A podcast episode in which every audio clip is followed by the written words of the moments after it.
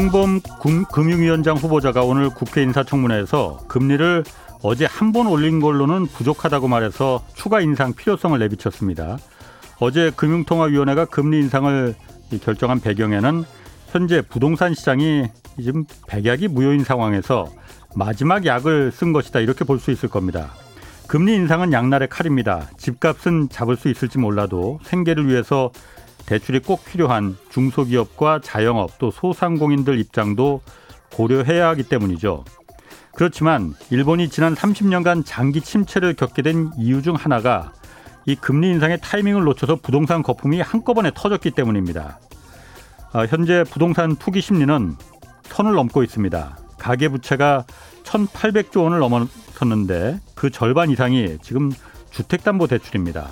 어제 금리 인상으로 예를 들어서 5억 원을 30년 분할 상환 조건으로 어, 주택 주택 담보 대출 받은 사람이라면은 원리금이 지금 한 달에 216만 원 정도인데 이게 223만 원으로 7만 원이 올라갑니다. 금리가 한 번 더 오른다면은 월 230만 원이 조금 더 넘게 됩니다. 실질적인 부담을 좀 느끼게 될 것이라는 예상입니다. 금리를 더 올릴지 말지는 다음번 결정은 두 달 뒤인 10월에 예정돼 있습니다. 네, 경제와 정의를 다잡는 홍반장, 저는 KBS 기자 홍사원입니다. 홍사원의 경제쇼 출발하겠습니다. 유튜브 오늘도 함께 갑시다.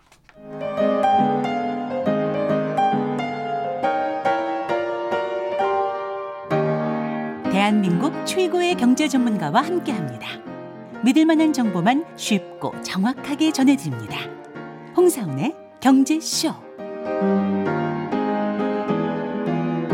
네, 어, 보통 가진 게 많거나 또 돈이 많으면 부자라고 하는데 부자는 자산의 크기가 아니라 현금 흐름의 크기다. 이걸로 평가된다라고 개념을 정리하는 분이 있습니다. 그래서 모셨습니다. 다 투자의 재발견 저자 스페이스 봄의 이고은 대표 오셨습니다. 안녕하세요. 안녕하세요. 예, 아유 이름이 참 고우십니다. 감사합니다. 자, 10년 넘게 증권사에서 애널리스트로 그 활동하셨어요. 그러다 네. 지금 이제 투자가 영역으로 이동하셨는데 그 투제 재발견 그 책 제가 읽어보진 못했고 아직 그 책 표지에 보니까 투자란 건 거위 농장을 운영하는 게임이다 이렇게 써 있어요. 네. 이게 무슨 의미예요? 거위 농장? 네, 아. 우리 어, 저희 책의 가장 주요한 메시지는 예. 우리 모두는 투자자이자 예. 거위 농장주의다. 어. 이게 갑자기 투자하고 거위 농장하고 뭔 상관이 있을까요? 이게? 어, 이건 이제 투자 쪽에서 이제 되게 오래된 격언이잖아요. 이제 예. 자산을 거위에 비유하고 예. 이제 그 황금알 뭐 이런 거는 아. 이제 되게 흔, 흔한 오래된 아, 격언인데 황금알. 네, 예. 그거를 비유했을 때 예. 어, 투자의 제, 제책 제목을 투자의 재발견이라고 한 이유는 예. 투자에 대해서 이제 많은 분들이 어, 오해하시거나 생각하지 못한 부분을 좀 더 말씀드리기 위해서 그렇게 제목을 지었고 예. 그중 하나가 투자가 뭘까라고 하면 대부분 싸게 샀다 비싸게 파는 거 시세 네. 차익 여기에만 예. 너무 집중을 하시는 경향이 있어요. 예, 그렇죠. 그런데 어. 저는 그거는 어떻게 보면은 자산을 거위라고 한다면 예. 거위 트레이더가 되는 거죠. 거위 된다. 샀다 팔았다 하는 아, 거니까. 예, 예. 그런데 아. 어, 투자의 본질은 아. 거위 트레이딩이 아니라 아. 거위를 모으고 잘 키워가고 갖고 가는 거. 자산을 황금알을, 모으고 황금알을 잘 낳을 수 있게. 그렇죠. 그것도 일부죠. 아, 음. 그래서 이제 거위 농장을 게임이다, 운영하는 게임이다 이렇게 얘기했다 이거죠? 네. 음. 그러면은 알겠습니다. 그 부분은 제가 이해를 하겠어요. 자, 그러면 또 한 가지 아까 제가 그 모두에도 말씀드렸지만은 아, 부자라는 게 자산의 크기가 아니라 자산의 크기가 큰 게 부자가 아니라 현금 흐름의 크기로 평가된다라고 음. 또 말씀하셨어요. 네. 현금 흐름 이게 좀 어렵거든요. 현금 흐름의 크기라는 게 뭘 말하는 겁니까? 어, 요새 이제 뭐 재테크 카페 이런 데서 보면은 예. 부자의 기준을 자산의 규모로 많이 잡더라고요. 자산이 뭐 10억, 20억 이 음. 정도면은 뭐 나는 부자일까요? 뭐 이런 질문이 많은데 예. 저는 그거는 어, 자산의 규모가 나의 자유로움을 이야기해주지 않는다. 예. 예를 들어서 내가 지금 운 좋게 서울에 어, 좋은 아파트를 가지고 있다 해도 예. 그 아파트 하나만 가지고 있으면은 음. 저는 자유롭지가 않죠. 그거에 따른 비용, 그거를 보유하기 위한 비용 대출이라든지 예. 뭐 세금 이런 거를 내가 부담을 해야 되기 때문에 예. 나의 어 자유는 자산의 규모가 아니라 현금 흐름으로 결정된다.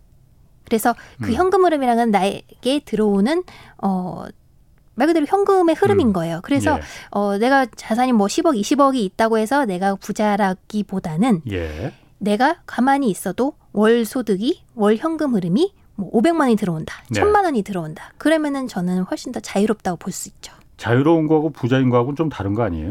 그래서 이제 부자의 정의를 뭘로 나타내느냐에서 이제 그거가 달라지는데 저 예. 제가 생각하는 부자는 경제적 자유 예. 그리고 시간의 자유라고 저는 생각합니다. 음. 그러면 경제적 자유는 뭘까 그러면 내가 나의 시간 자산 쓰지 않아도 예. 나에게 들어오는 그 거위의 황금알들이 예. 나의 생활비 이상을 커버해 준다면 예. 그러면 나는 경제적으로 자유로워지는 거고 예. 시간의 자유도 같이 얻게 되는 거죠.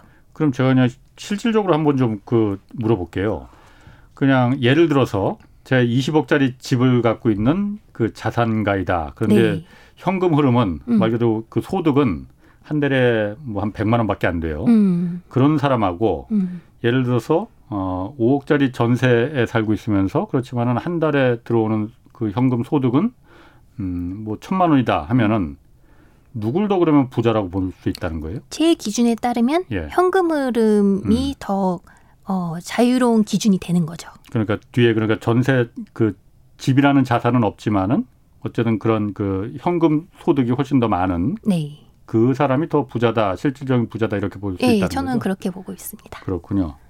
자 그러면은 그런 사람들이 더 투자를 좀 그 시간적인 여유도 있, 아까 시간적인 자산이라고 하셨잖아요. 네. 시간적인 자산은 그 그런 현금 소득이 흐름이 있어야만이 투자를 할 수 있다라는 의미에서 그런 얘기를 하신 건가요? 그러면은? 어 투자의 그 음. 정의부터 이제 새로 내려야 될 것 같은데요. 예. 어. 투자를, 투자란 무엇인가? 투자란 무엇인가? 어. 제가 생각 많은 분들이 이제 투자에 대해서 어 약간 오해하시는 부분이 예. 샀다 팔았다 하면서 시세 차익 남기는 것이 투자의 전부라고 많이들 생각을 하세요. 예. 근데 저는 그거라기보다는 자산을 늘리는 모든 행위가 투자다. 어. 그리고 자산에는 우리가 흔히 생각한 돈 관련된 자산도 있고 네. 우리의 핵심 자산인 시간 자산도 우리의 자산이다. 예. 그러면은 돈 자산과 시간 자산을 늘려가는 모든 음. 행위가 투자라고 생각을 하죠. 그렇다면 네. 제가 앞서 말씀드린 것처럼 우리 모두는 일단 기본적으로 시간 자산을 가지고 있죠. 음, 그렇죠. 그렇기 어, 때문에 어. 투, 자자라고 생각. 그래서 예, 자기 예. 시간을 잘 활용하는 거에 따라서 인생이 달라지는 거고. 예. 그래서 우리가 다 투자자인 거고, 아. 우리 거위 농장에는 기본적으로 시간 거위가 한 마리 있는 거예요. 예. 그래서 아. 대부분의 직장인들이 자기네 시간 자산을 회사에 투자를 해서 월급이란 현금 흐름을 얻고 있고, 음, 예. 그거를 또 이제 다른 자산 거위를 사 모으는데 투자를 하시겠죠. 예. 아 그래서 이제 그 그럼 거기서 이제 투자라는 게 뭐냐라고 한마디로 말했을 때 그게 제가 좀 딱히 들어오지 않거든요. 그러니까 음. 뭐 우리가 뭐 정의란 무엇인가 뭐 이런 거 말하듯이 투자란 무엇이냐라고 말하면은 이 대표님께서는 뭐라고 한마디로 한다면 뭐라고 할까라는 자산을 늘려가는 것. 자산을 늘려가는 것. 음. 어. 솔직히 좀 너무 뻔한 대답인데. 근데 저는 그게 진리라고 봐요. 그렇죠. 자, 그러면 현금 흐름을 만드는 자산부터 모으라고 하셨어요. 현금 흐름을 만드는 자산이라는 게 그러면 어떤 게 좀 있을까요? 그러니까? 어, 현금 흐름을 어, 정확히 말하면 현금을 가져오는 자산인데 예. 현금 흐름에는 세 가지 종류가 있어요. 예. 일단은 우리가 흔하게 생각하는 현금 흐름이 뭐냐라고 하면은 음. 그 일단 예를 부동산 투자를 예를 들면은 예. 월세 수입 예. 따박따박 월세가 나온다든지 예. 아니면 배당주를 투자했을 때 배당이 예. 나온다든지 예. 아니면은 우리 직장인의 시간을 회사에 투자했을 때 나오는 월급 그것도 예. 이제 현금 흐름이죠. 예. 그게 그런 종류의 현금 흐름이 1번. 그러니까 거위가 낳는 그 황금알 자체가 현금 흐름이고 예. 그리고 현금 흐름 세 가지가 있는데 2번 현금 흐름이 뭐냐면 예. 거위를 어린 거위를 사서 크게 키워서 예. 파는 거예요. 예. 그러면은 거위를 라는 자산을 현금으로 하고 맞바꾸는 거죠. 예. 그것도 나에게 들어온 현금 흐름. 예. 이게 싸게 사서 비싸게 파는 음. 시세 차익이죠. 많은 예. 분들이 좋아하시는 아, 아, 아. 그런 현금 흐름도 하나 있고 예. 마지막 세 번째 현금 흐름은 레버리지를 일으키는 거예요. 음. 거위를 싸게 사서 그게 예. 그 거위의 가치가 커지면 그거에 대해서 레버리지를 일으켜서 현금으로 얻는 것. 예. 그러니까 현금 흐름은 이렇게 세 가지 종류가 있는데 음. 그러면은 내가 어떤 자산을 봤을 때 이 자산을 이용해서 내가 어떤 종류의 현금 흐름을 만들 수 있을까? 예. 그거를 고민하시라는 거죠. 그거를 고, 그 어떤 어떤 자산의 현금 흐름을 일으킬 수 있느냐 그걸 고민해야 된다. 네. 그래서 아. 어 그러니까 우리가 이제 보통 기본적으로 처음에는 이제 취직을 해서 예. 직장에 들어가서 예. 나의 시간 자산을 투자해서 현금 흐름을 얻겠다. 그건 1번 방법을 쓰는 거고. 월급. 네. 예. 그리고 이제 보통 많은 분들이 또 생각하시는 이제 샀다 팔았다. 예. 주식을 싸게 음. 사서 비싸게 음. 팔아서 돈을 얻겠다라고 하고 하면은 2번에 쓰시는 거고. 예, 예. 그리고 어 뭐 이제 가장 많이 드는 레버리지 관련해서 이제 부동산이 음. 있으니까 예. 부동산을 싸게 사서 음. 그 부동산 가치가 커졌을 음. 때 그거를 담보로 대출을 받겠다. 음. 그러면 3번을 쓰는 거죠. 음. 그래서 1번, 2번, 3번을 어, 본인의 상황에 맞게 음. 자유롭게 어, 쓸 줄 알아야 한다고 생각을 합니다. 그렇군요. 또그 투자 핵심 개념으로 그러니까 통화량 그 변화에 주목해야 된다. 이렇게 제가 어디서 보니까 말하셨어요. 통화량 변화에 주목해야 하는 이유가 특별히 있습니까? 그 투자에 있어서? 어, 저는 이제 그 투자의 핵심 개념은 사실상 다섯 가지가 있어요. 예. 어, 자산, 가치, 가격, 현금 예. 흐름, 보유. 그러니까 우리가 예. 방금 이제 현금 흐름에 대해서 이야기를 했지만 그 중에 가격 부분에 있어서는 예. 통화량 변화가 굉장히 가격에 미친 영향이 큰 큽니다. 음. 그 이유는 어 어떤 어떤 어 서, 재화나 서비스의 가격이 변했다라고 하면은 그는 세, 세 가지 중 하나인 거죠. 첫 번째는 그 음. 재화 서비스의 가치가 변했을 경우, 예. 그건 당연한 어, 거고. 그렇죠. 어. 두 번째는 그것에 대한 수요 공급이 변했을 경우, 음. 그것도 어떻게 보면 당연한 당연합니다. 거고. 어. 근데 세 번째 통화량에 대해서는 음. 조금 덜 생각하신 경향이 있는데 예. 통화량이라는 거는 어 이제 한국은행이 집계한 이후부터 계속해서 늘어났습니다. 우리나라 경제 규모가 커지면서 전 세계가 다 마찬가지죠. 뭐. 맞습니다. 예. 그러면은 통화량이 늘어나면은 어떤 재화가 한정돼 있다고 하면 예. 통화량은 늘어나요. 그러면 예. 교환 비율이 당연히 달라지겠죠. 달라지죠. 그래서 어. 어 만약에 그 재화 서비스의 어떤 가치나 공급 수요가 큰 변화가 없는 거라면 예. 장기적으로 예. 우리는 통화량 변화에 따라서 예. 가격은 올라가는 게 이치해봤다. 예, 예. 그래서 그거를 어, 생각해 보셔야 된다는 거죠. 아, 그래서 이제 통화량 변화를 그 생각해야 된다. 음. 그 어떤 자산에 대한 투자에 있어서 어, 예를 들어서 그러면은 주식이나 뭐 그 금이나 뭐 요즘 비트코인도 있고 또 부동산도 있을 수 있어요. 부동산도 뭐 투자라고 말하는 분들도 있으니까. 어. 그런 부분이 그럼 통화량이 통화량에 따라서 어떤 때 어떤 투, 자산에 투자를 해야 된다 이런 게 좀 있을까요? 예를 좀 들어주셨으면 좋겠는데.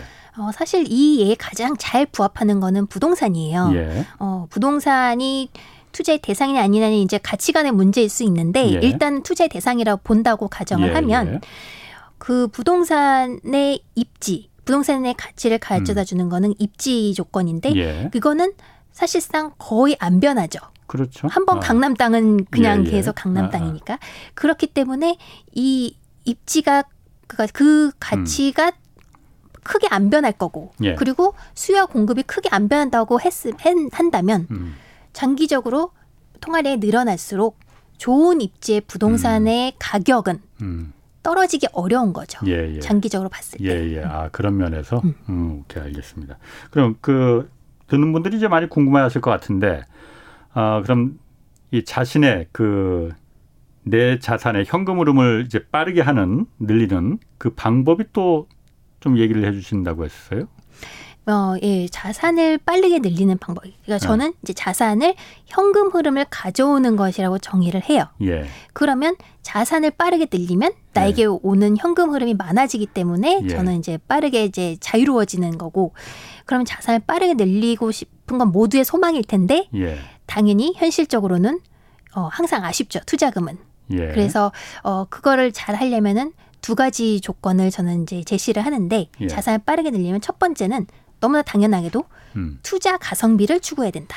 투자 수익률이죠. 예. 내가 넣는 투자금 대비 가장 극대화된 투자 음. 수익을 얻을 수 있는 거. 그게 투자 수익률인 거잖아요. 예. 투자 수익률이 높은 자산을 찾고 그게 예. 첫 번째고 두 번째는 어 좋은 레버리지를 써서 그 자산을 매수하는 거예요.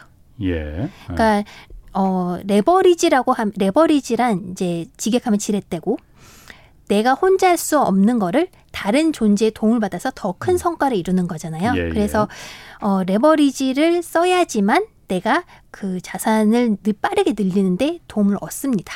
그래서 좀 빠르게 망할 수도 있는 거 아니에요? 그게 이제 레버리지는 네. 양 양날의 검이니까 예. 당연히 부작용이 있죠. 예. 그래서 어 뭐 요새 이제 문제가 되는 이제 너무 이제 영끌, 예. 비투 이런 거는 당연히 뭐 예. 권장할 게 아니겠지만 예. 하지만 자산을 빠르게 늘리기 위해서는 예. 좋은 레버리지는 필수인 거예요. 그걸 어떻게 쓰느냐의 문제인 거죠. 그 방법이 뭐가 있습니까? 노하우 그고 이고은 대표님만의 어떤 노하우 같은 게 그럼 있습니까? 이건 좋은 레버리지야. 그걸 어떻게 알 수가 있어요? 그, 그거는 사람에 네. 따라 다른데 예. 어 레버리지를 자본 레버리지 쪽에 이야기를 한다면 레버리지도 사실 두, 두 가지 종류가 있어요. 일단은 자본 레버리지부터 예. 이야기를 해보죠. 음. 그쪽은 자본 레버리지란 어 우리가 흔하게 생각하는 돈 관련된 대출이라든지 이런 것들 레버리지의 어 좋은 레버리지 조건 두 가지죠.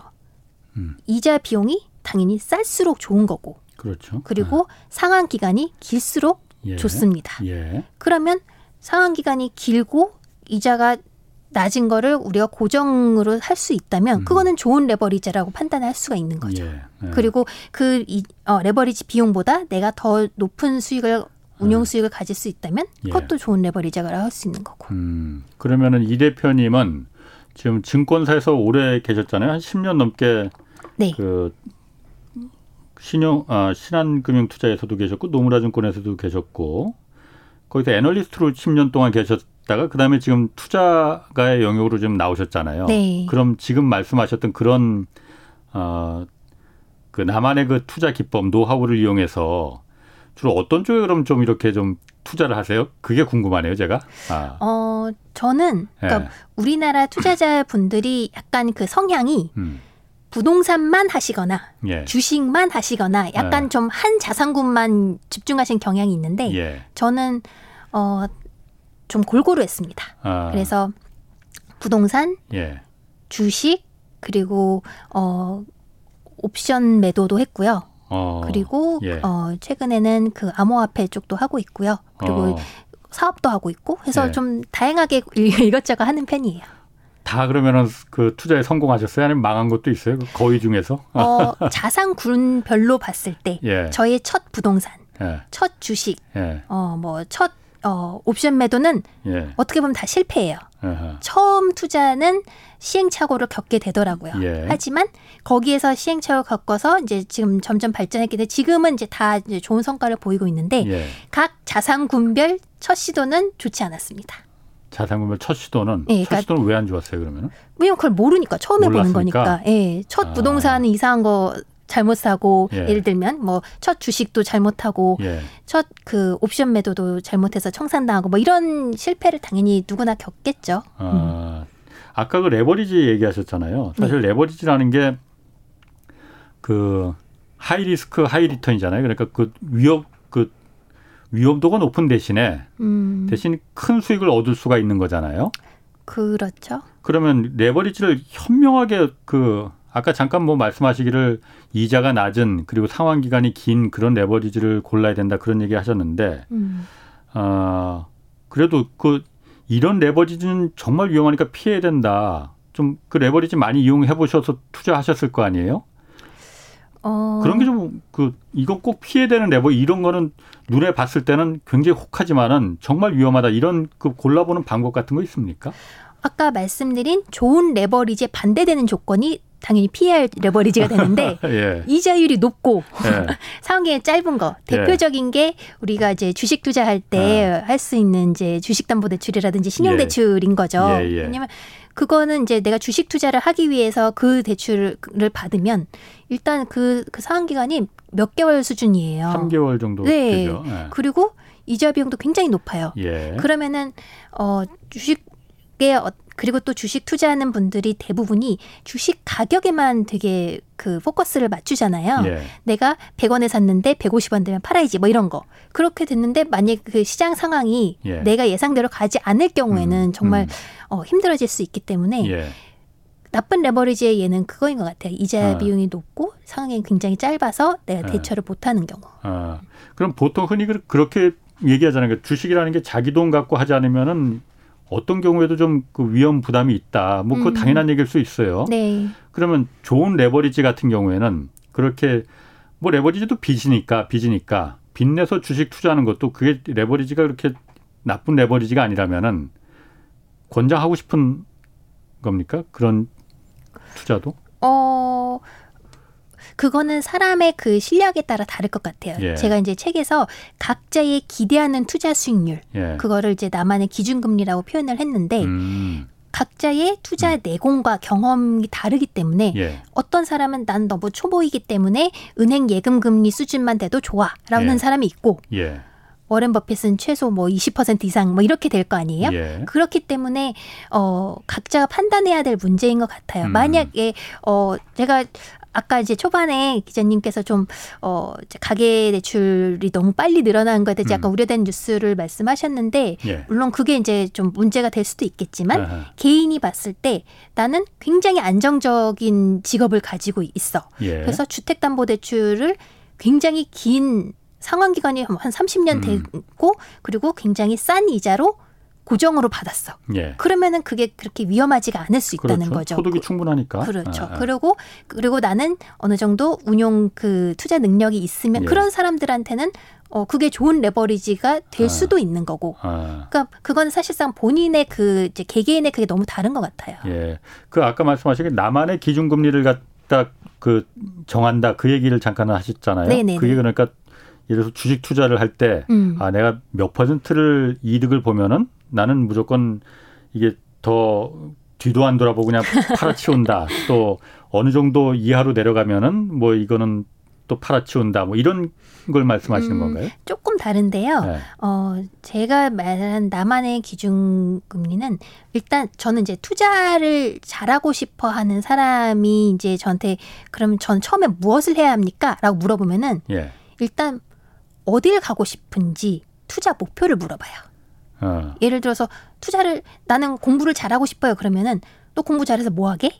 목표를 어. 물어봐야 되잖아요. 예를 들어 어. 난 서울대를 가고 싶어요. 그러면은 아 너는 현재 수준은 뭐 이런데 너는 서울대 가려면 여기까진 가야 하니까 그럼 이렇게 이렇게 준비를 하자라고 로드맵을 짤 수가 있어요. 예. 투자도 마찬가지입니다. 어. 현재 나의 나이, 어. 월소득, 어. 뭐 모아둔 이런 재정 상황이 나의 현재 위치인 거고 예. 나의 투자 목표를 스스로 결정을 해야 돼요. 예를 들면 어 나는 10년 뒤에는 또는 20년 뒤에는 뭐 월소득 500만 원의 현금 흐름을 만들고 음. 그런 다음에 이제 내가 하고 싶은 다른 일을 하고 싶어 이렇게 할 수가 있잖아요. 예, 예. 그러면은 어 당신이 위치는 여기 있고 여기로 가려면 앞으로 그 기간 내에 거기를 가려고 한다면 그러면은 이제 어 월 기대하는 그 투자 목표 수익률이 나오는 거죠. 예. 예를 들어서 그게 10%다. 음. 그러면은 나는 나의 현재 위치에서 내가 목표하는 위치에 가기 위해서 매년 10%의 투자 수익률이 되는 투자를 해야 나의 목표를 달성할 수가 있는 거예요. 음, 음. 그러면 이제 아까 기자님 말씀하신 부분을 인용하면 내가 어떤 투자 기회를 접했을 때 예.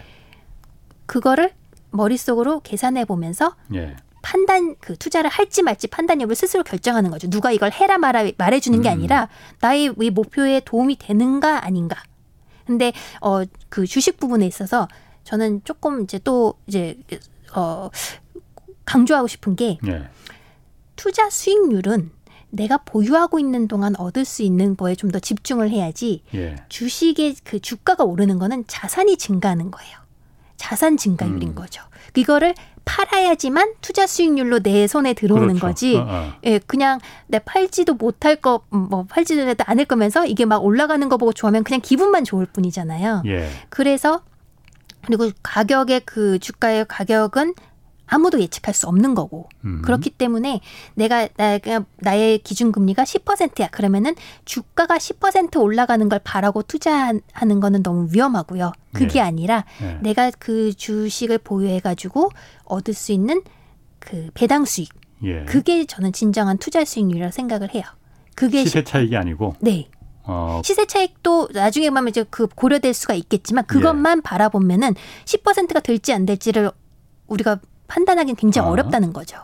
아 그러면은 이 대표님은 그러니까 주식 투자에 있어서 주식 투자도 당연히 그 네. 거위도 키우실 테고 농장에 주식 그 거위는 음. 그 시세 차익을 목적으로 보는 게 아니고 음. 그럼 배당이 이게 얼마나 큰 배당을 받을 수 있는 거냐 네, 이걸 전, 중점으로 네, 보시는 거예요. 저는 배당주 거의가 저희 주식 중에서는 주력입니다. 한번 그러면 여기 그 지금 경제쇼 듣는 분 중에서도 주식에 주식 투자하시는 분들도 많이 있고 또 이제 네. 막 하려는 분들도 많이 계실 테니까 음.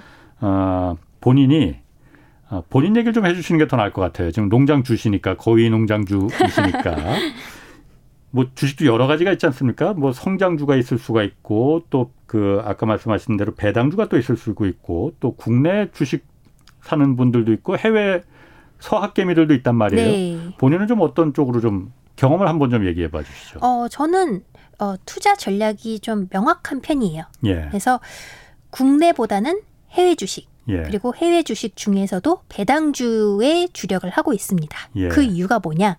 저는 이제 거위 농장주라고 말씀드렸잖아요. 예. 그거를 이제 어떻게 보면 우리 투자의 포트폴리오인 거죠. 예.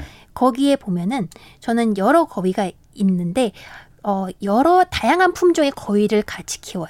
그 예. 무슨 말이냐면은 원화 원화 자산 거위만 키웠을 경우에는 어떤 어 우리가 예측할 수 없는 경제 위기, 글로벌 경제 기회가 왔을 때 원화 가치 하락이 있을 수 있잖아요. 네. 그걸 대비해서 제가 달러 거위를 키우는 거예요. 음. 그러면은 어떤 원화가 원화 거위가 거의 죽음에 이를 수 음. 있는 그런 위기가 오더라도 예. 저의 달러 거위가 농장을 음. 살리는 거죠. 음. 그런데 그런 어차피 우리의 대부분의 자산, 우리는 현금 소득이 대부분 원화잖아요. 그렇죠. 그래서 우리의 원화 자산 그리고 소득도 원화로 되어 있고 예. 어차피 원화 자산이 99%일 거예요. 대부분의 경우. 예. 그렇기 때문에 저는 의식적으로 달러 자산을 많이 키우려고 노력합니다. 음. 그러면은 달러 자산을 가져가는데 달러 자산이 평소에는 놀면 안 되죠. 그 네. 자산도 열심히 저에게 현금 흐름을 가져다 줘야 되기 때문에 음. 그 달러를 배당주에 투자하는 거예요. 그러니까 미국 주식의 배당주. 네. 음. 주로 어떤 뭐 특정 주식 종목을 좀 얘기해 주셔도 괜찮을 것 같아요. 미국 주식이니까. 아, 왜냐면은 예. 그 저는 그 안에서도 배당 귀족주라고 불리는 예. 어, 주식에 투자를 해요. 그 배당 그, 귀족주? 네. 아하. 배당 귀족주가 뭐냐면 예. 최소한 25년 이상 전년도 대비 배당을 늘려준 회사들을 말해요.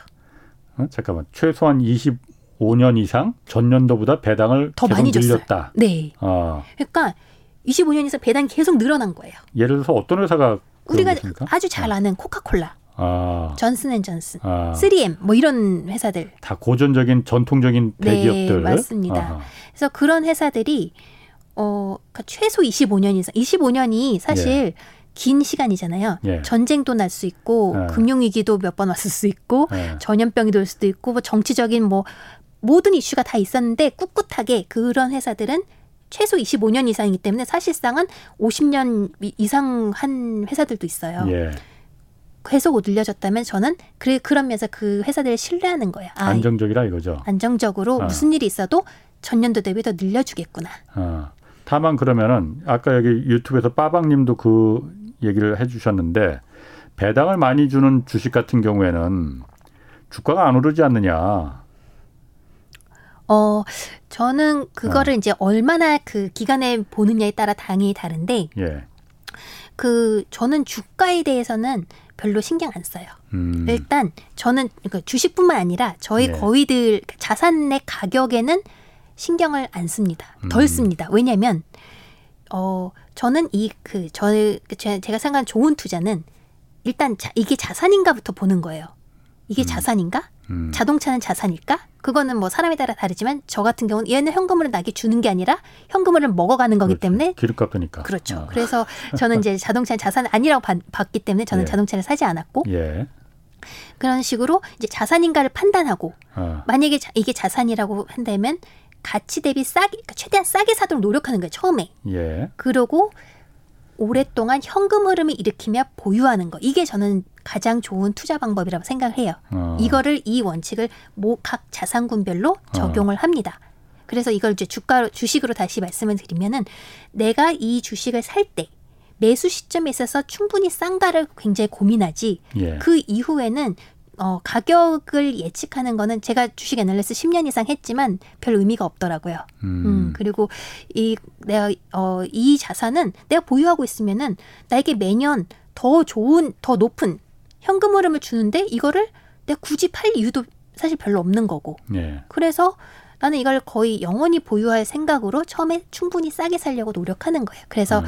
어, 주가 상 주가에는 큰 의미를 두지 않고 주가 예. 상승에는 하지만 이것도 만약에 25년 이상 꾸준히 계속 그 배당이 누적되면 예. 당연히 가격도 그 이상으로는 오를 거예요. 음. 우리가 이제 흔하게 생각하는 뭐 성장주만큼 엄청 빠른 속도로 오르지 않을 수는 있지만 음.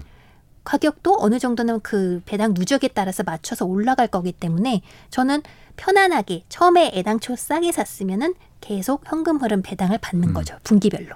그럼 그렇게 투자 수익률이 좋은 그 투자가들은 이 대표님처럼 이렇게 그 배당 수익이 좋은 그런 주식에 투자하는 분들이 많이 있나요? 왜냐하면 대부분의 투자가들이 다 시세 차익이 목적이지 음. 않습니까? 네, 그래서 제가 사실 이제 네. 어, 책을 쓰고 이런 매체에 출연해서 네. 계속 이야기 말씀드리고 싶은 가장 큰 게 그거예요. 네. 시세 차익에만 목숨 걸지 말고 아, 음. 내가 편안하게 보유하면서 네. 현금으로 점점 복리로 누, 늘어가는 거를 보면 음. 우리는 너무 이렇게 막 거위 값이 오늘 조금 음. 올랐대 내렸대 막 그거 신경 쓰지 않으면서도 되게 마음 편하게 부자가 될 수 있다는 음. 거죠.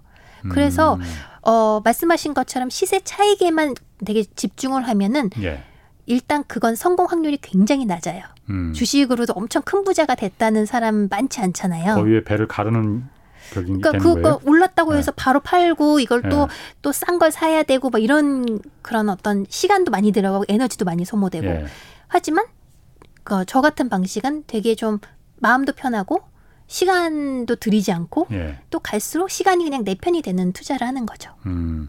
이게 유튜브에서 좀 헤이드님이 이런 그 질문을 해 주셨거든요. 이고은 대표님은 그럼 국내 주식과 해외 주식 비율을 보통 어떻게 하세요? 하고 물어보셨네요. 저는 국내 주식은 거의 없습니다. 국내 주식은? 네. 음, 이유는 배당이 국내 주식에도 배당이 많이 주는 데 있잖아요. 어, 네. 그러니까 아주 조금 있고요. 아. 어, 그러니까 비중이 해외 주식이 훨씬 아. 크고 일단 첫 번째는 아까 말씀드린 것처럼 달러. 어차피 예, 원화 자산의 비중이 아. 크기 때문에 예. 그래서 이제 달러 자산, 음. 달러가 이제 벌, 돈 벌어오게 하려면 이제 음. 미국 주식이라고 생각을 해서 그렇고 예. 어 그게 첫 번째고 그리고 두 번째로는 국내 주식은 미국의 말씀 방금 말씀드린 것처럼 네. 배당 네. 귀족주만큼의 그런 그 주주를 인정해 존중해주는 네. track record가 쌓여 있는 기업이 많이 없어요. 음, 음. 그런 면에서 알겠습니다. 자 그리고 그 현금 흐름을 기반으로 해서 아까 그 자신의 자산을 평가할 수 있는 방법이 있다고 해요. 그게 어, DCF? DCF라는 말이 그 자신의 자산을 이게 현금 흐름이 어느 정도나 되느냐 이걸 평가하는 방법이라고 하는데 이게 좀 생소하거든요. 무슨 아, 말입니까? 네, 이거는 사실 이제 증권가에서 아. 많이 쓰는 가치 평가 방법인데, 예. 음. 이제 방송에서 말하기는 조금 이제 테크니컬할 수 있, 지만 어. 간단히 말씀을 드리면 예. 어, 현금 흐름 할인법이라고 해서 우리가 이제 자산을 이제 싸게 살려고 할 때 이 자산의 가치를 알아야 이제 싼지 비싼지를 판단할 수 있잖아요. 예, 예. 근데 이제 가장 이제 쉬운 예가 어, 부동산이기 때문에 오피스텔을 예로 들면 예. 오피스텔의 가격이 1억이에요. 그러면 음. 이게 싼 거야 비싼 거야 애매한데 예. 여기서 얘가 월세가 100만 원이야. 그러니까 매년 1,200만 원씩 나온대라고 예. 한다면 그러면 우리는 어 그러면 대충 어 그러면 연 수익률이 12%니까는 어, 어. 이렇게 가늠이 되는 예, 거죠. 예. 그런데 얘가 앞으로 미래 앞으로 그 매년 1,200만 원씩 나온다고 하면은 얘 가치는 얼마일까? 그러면은 오늘 당장 받는 1200이랑 음. 1년 후에 1200은 가치가 다르잖아요. 이자율만큼. 예, 예. 그래서 그만큼 미래의 현금 흐름을 다 현재로 현가화시켜서 예. 전환시켜서 다 더하면은 그게 현재 가치가 된다는 뜻이에요. 좀 어려운데. 네, 어려. 방송에서 말씀드리 조금 뭐, 어렵죠. 좀 다른 예는 혹시 없어요? 그러면은 좀 그 미래의 가치를 갖다 현재 미래 그 어떤 예상 그 자산의 가치를 음. 현재 아니 어. 가, 가치가 아니라 예. 내이 자세에서 나올 미래 현금 흐름을 현금 흐름을 현금 흐름을 어. 그러니까 내년에 1200 예. 후년에도 1200 예. 그다음에도 1200 어. 계속 이렇게 나온다고 가정하면 예. 근데 지금 당장의 1200하고 3년 후에 1200은 그 가치가 다르잖아요. 예. 예. 그래서 1200을 그 예를 들면 예금 이자율 뭐3% 아. 정도로 할인해줘서 가져오면 예. 음. 3년 후에 1200이 사실 지금은 예를 들어 음. 천만 원 정도일 수 있잖아요. 네네. 그러면은 오늘의 천이백, 일 년 후에 천이백은 지금으로 하면 천백만 원. 아. 그 3, 2년 후에는 뭐1150 이런 식으로 해서 그거를 다 쌓으면 예. 현재 가치가 얼마인지 나온다는 거예요. 그럼 그걸 일반 투자하는 사람들이 음. 그냥 뭐 증권사에 계신 분들 아니고 일반 투자가들이 그런 걸 하면은 뭐가 좋은 거, 뭐가 이득이 되는 겁니까? 그러면 아. 내가 살려는 자산이 싼 현금 흐름 대비 아. 싼지 비싼지를 음. 알 수가 있는 거죠. 아. 이 이거를 샀는데 예. 바로 이제 예에서 나 앞으로 1년에는 100만 원, 2년 계속 100만 원이 아. 나온대. 예. 그러면은 100만 원을 계속 할인해서 이걸 더해 주면 예. 를 들어서 음, 음. 그 가, 가치가 나오잖아요. 네네. 그러면 현재 가격하고 비교해 볼 수가 있죠. 아, 그걸 살지 말지를 결정할 수 있다. 맞습니다. 그래서 이제 파, 예. 투자하시는 분들이 되게 의욕만 앞서고 예.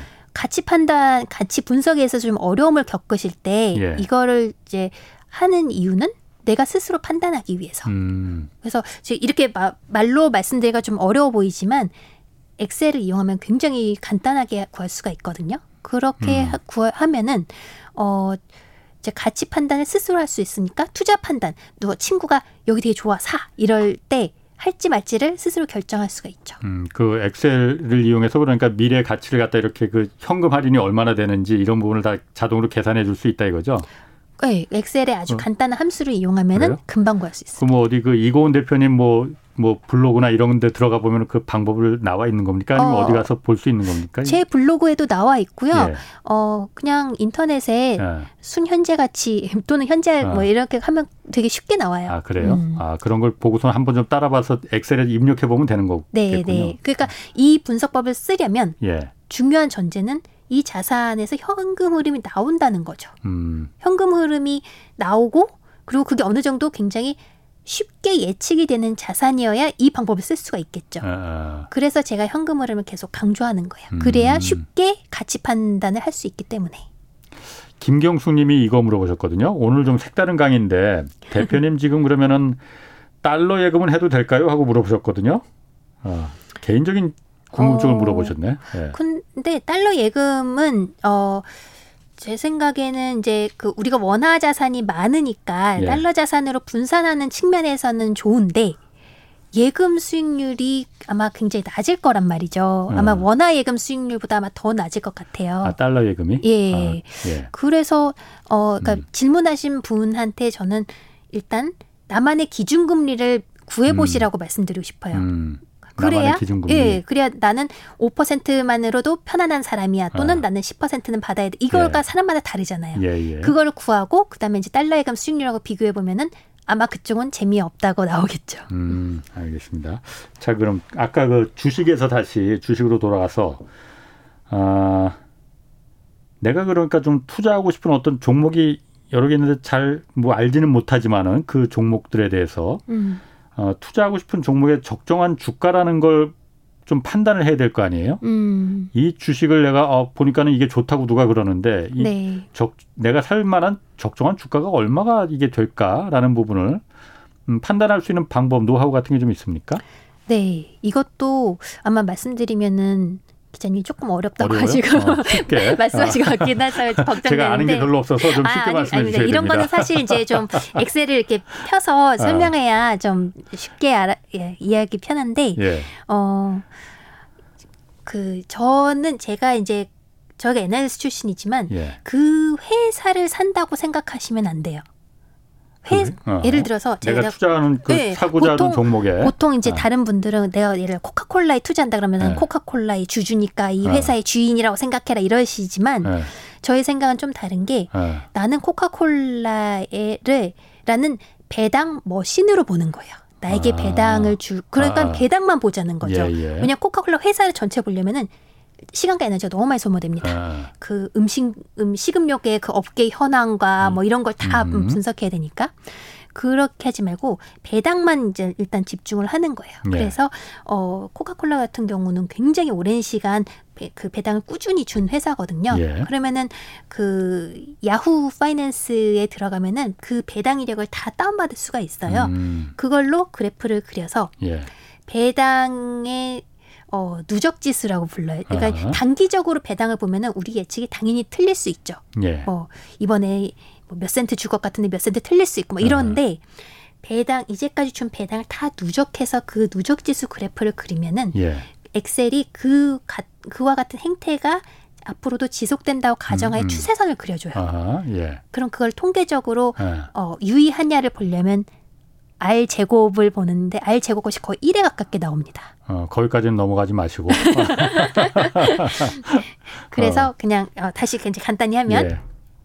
그 과거의 배당과 예. 그 배당을 음. 이만큼 줬을 때 주가가 어느 수준이냐 정도만 비교를 하셔서 음. 음. 그러면은 그그 그 값을 현재에 대비했을 때 그러면 싸다 비싸다가 음. 어느 정도 나올 거예요. 그거를 아. 보고 좀 싼 가격에 매수를 하려고 노력을 하는 거죠. 음, 내가 이 정도에 들어가면은 그러면은 내가 이 배당을 받았을 때 어느 정도 내가 기준금리로 세운 그 음. 이득을 갖다가 충족할 수 있겠구나 이걸 판단할 수 있다 이거죠, 그러니. 어 그거 예 좀 더 엑셀을 어. 엑셀 작업 해야 하지만 어. 가능합니다. 그렇군요. 알겠습니다. 그그 그 책에 보니까 투자를 크게 어, 화폐형 투자 그리고 부동산형 투자 이렇게 나눠 놓으셨어요. 네. 음, 일단 화폐형 투자라는 게 뭐 주식, 뭐 음. 비트코인, 뭐 암호화폐 뭐 이런 것도 있을 수 있고 뭐 금도 있을 수 있을 것 같고. 네, 일, 단은 어. 저는 이제 그러면은 투자를 하고 싶어요. 예. 투자 방법은 네 가지로 전 분류를 해요. 예.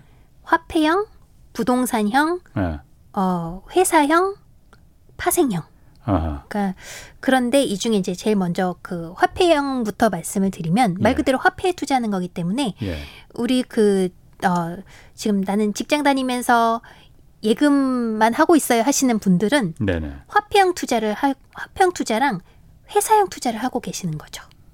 음. 화폐는 내가 돈을 그 예금을 하고 있으니까 화폐형 예. 투자가 되는 거 아, 아. 원화 예금. 예. 그리고 그 회사형 투자는 내가 나의 시간을 투자하는 회사형 투자도 되고 예. 내가 돈을 투자하면은 주주가 되는 거고 예. 그런 식으로 이제 회사형 음. 투자를 하는 건데 화폐형 투자의 그 대상은 원화 예금, 뭐 원화가 될 수도 있고 달러 같은 외국 돈이 될 수도 있고 그리고 실질적으로 오랫동안 화폐 역할을 한 금, 음. 그리고 최근에 급부상한 암호화폐 네. 이런 게될 수가 있죠. 음.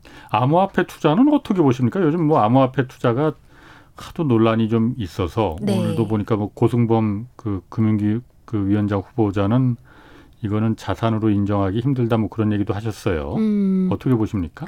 어 아직 그 이제 자산으로 인정 여부는 이제 되게 논란이 분분한데 저는 되게 그 가치가 있다고 생각을 해요. 음. 왜냐하면 그러니까 전통적인 방식으로는 이거를 가치 평가하기 어렵죠. 예. 제가 이제 계속 강조한 현금 흐름이 없, 없다고 하니까 없으니까 하지만 가치를 평가하는 방법은 굉장히 다양하고 예. 현금 흐름을 이용해서 하는 거는 그 중 하나일 뿐이에요. 음. 그래서 그 현금 흐름 하는 그 방식을 이용하지 못할 뿐 다른 가치가 있기 때문에 저는 예. 가치가 있다 보는데 이건 이제 개, 다 개개별로 음. 생각이 다르시겠지만 암호화폐를 투자하는 거는 일단 첫 번째로 어 내가 이거를 그 샀다 팔았다 하면서 시세 차익을 벗겠어 이러면은 이건 도박에 가까운 거예요. 음. 이거는 투자라고 보기 어렵다고 저는 생각해요. 예.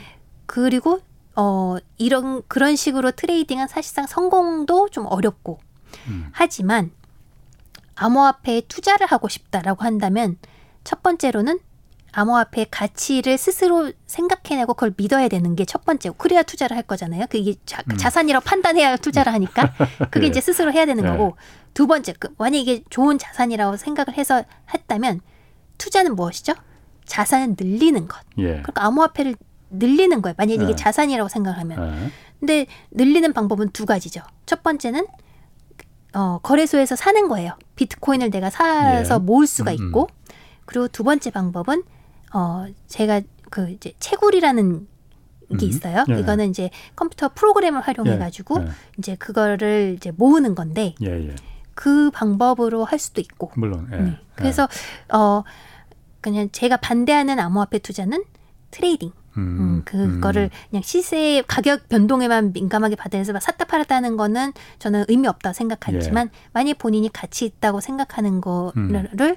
어, 모아가는 거는 저는 뭐 할수 음. 있다고 생각해요. 그래요. 어쨌든 그것도 주식하고 마찬가지로 장기적으로 그러니까 좀 자산으로 금방 갈 배를 갈라서 단기적인 시세 차익을 얻은 게 아니고 네. 장기적인 보유 그 자, 전망을 좀 보는, 보는 투자로 그렇죠. 일단 이거군요. 가치를 네. 믿으면 그 자산을 모으면 또 요새 이제 어 많은 그 네. 거래소 시파이나 디파이 같은 곳에서 이거를 그 예금처럼 예. 예치를 하면은 음. 이자를 꽤 높은 이자율로 줘요. 음. 그거를 하면 얘가 거위가 되는 거죠. 음. 그 이자가 나에게 현금 흐름, 황금알이 되는 거고. 알겠습니다. 그 그럼 마지막 투자 방법으로 해서 이제 부동산 누구는 이제 부동산 관련해서는 그게 무슨 투자가 어디 있냐 부동 부동산에 다 투기지라고 말씀하는 음. 분들도 있고 지금 이 대표님은 어, 부동산 관련해서도 투자를 하십니다. 네. 그런데 그 일반 그냥 집 사서 그 시세 차익을 얻는 게 아니고 전세 레버리지 투자라는 걸 하네요. 네.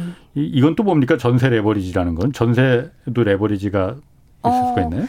이거를 이제 집주인 입장에서 봤을 때 네. 전세금은 제가 아까 처음에 설명한 좋은 레버리지의 끝판왕이에요. 예. 왜냐하면 집주인 입장에서 봤을 때는 이자가 없는 대출인 거고. 예. 그리고 내가 만약에 그 집을 계속 연, 속적으로 전세를 놓으면은 그 상환 기간이 없는 거니까. 예. 그래서 네. 어 가치관을 일단 떠나서 팩트만 봤을 때는 네. 어 무이자 무기한 대출이 될 수가 있는 거죠 전세가. 음. 그렇죠. 아, 그래서 그렇죠. 전세금 아. 레버리지 그래서 그거를 그런 그런 질 좋은 레버리지를 예. 이용해서 예. 자산을 사면 예. 집을 사면 그건 이제 어 전제는 매매가와 전세가가 둘 다 저평가되어 있을 때 사야 돼요.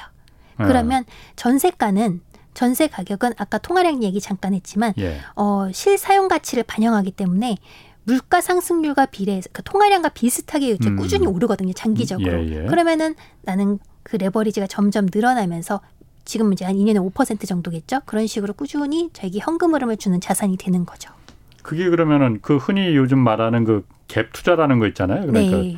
그러니까 전세금하고 이제 음. 매매금하고 그 얼마 안 되니까 음. 전세 끼고 그냥 집 사는 거 그거 네. 무슨 차이가 있는 거예요? 그러면? 차이점이 그러니까 처음에는 똑같죠. 네. 말씀하신 네. 것처럼. 근데 어 말씀하시는 갭 투자 같은 경우는 목적이 네. 단기 매매 차익인 경우가 많아요.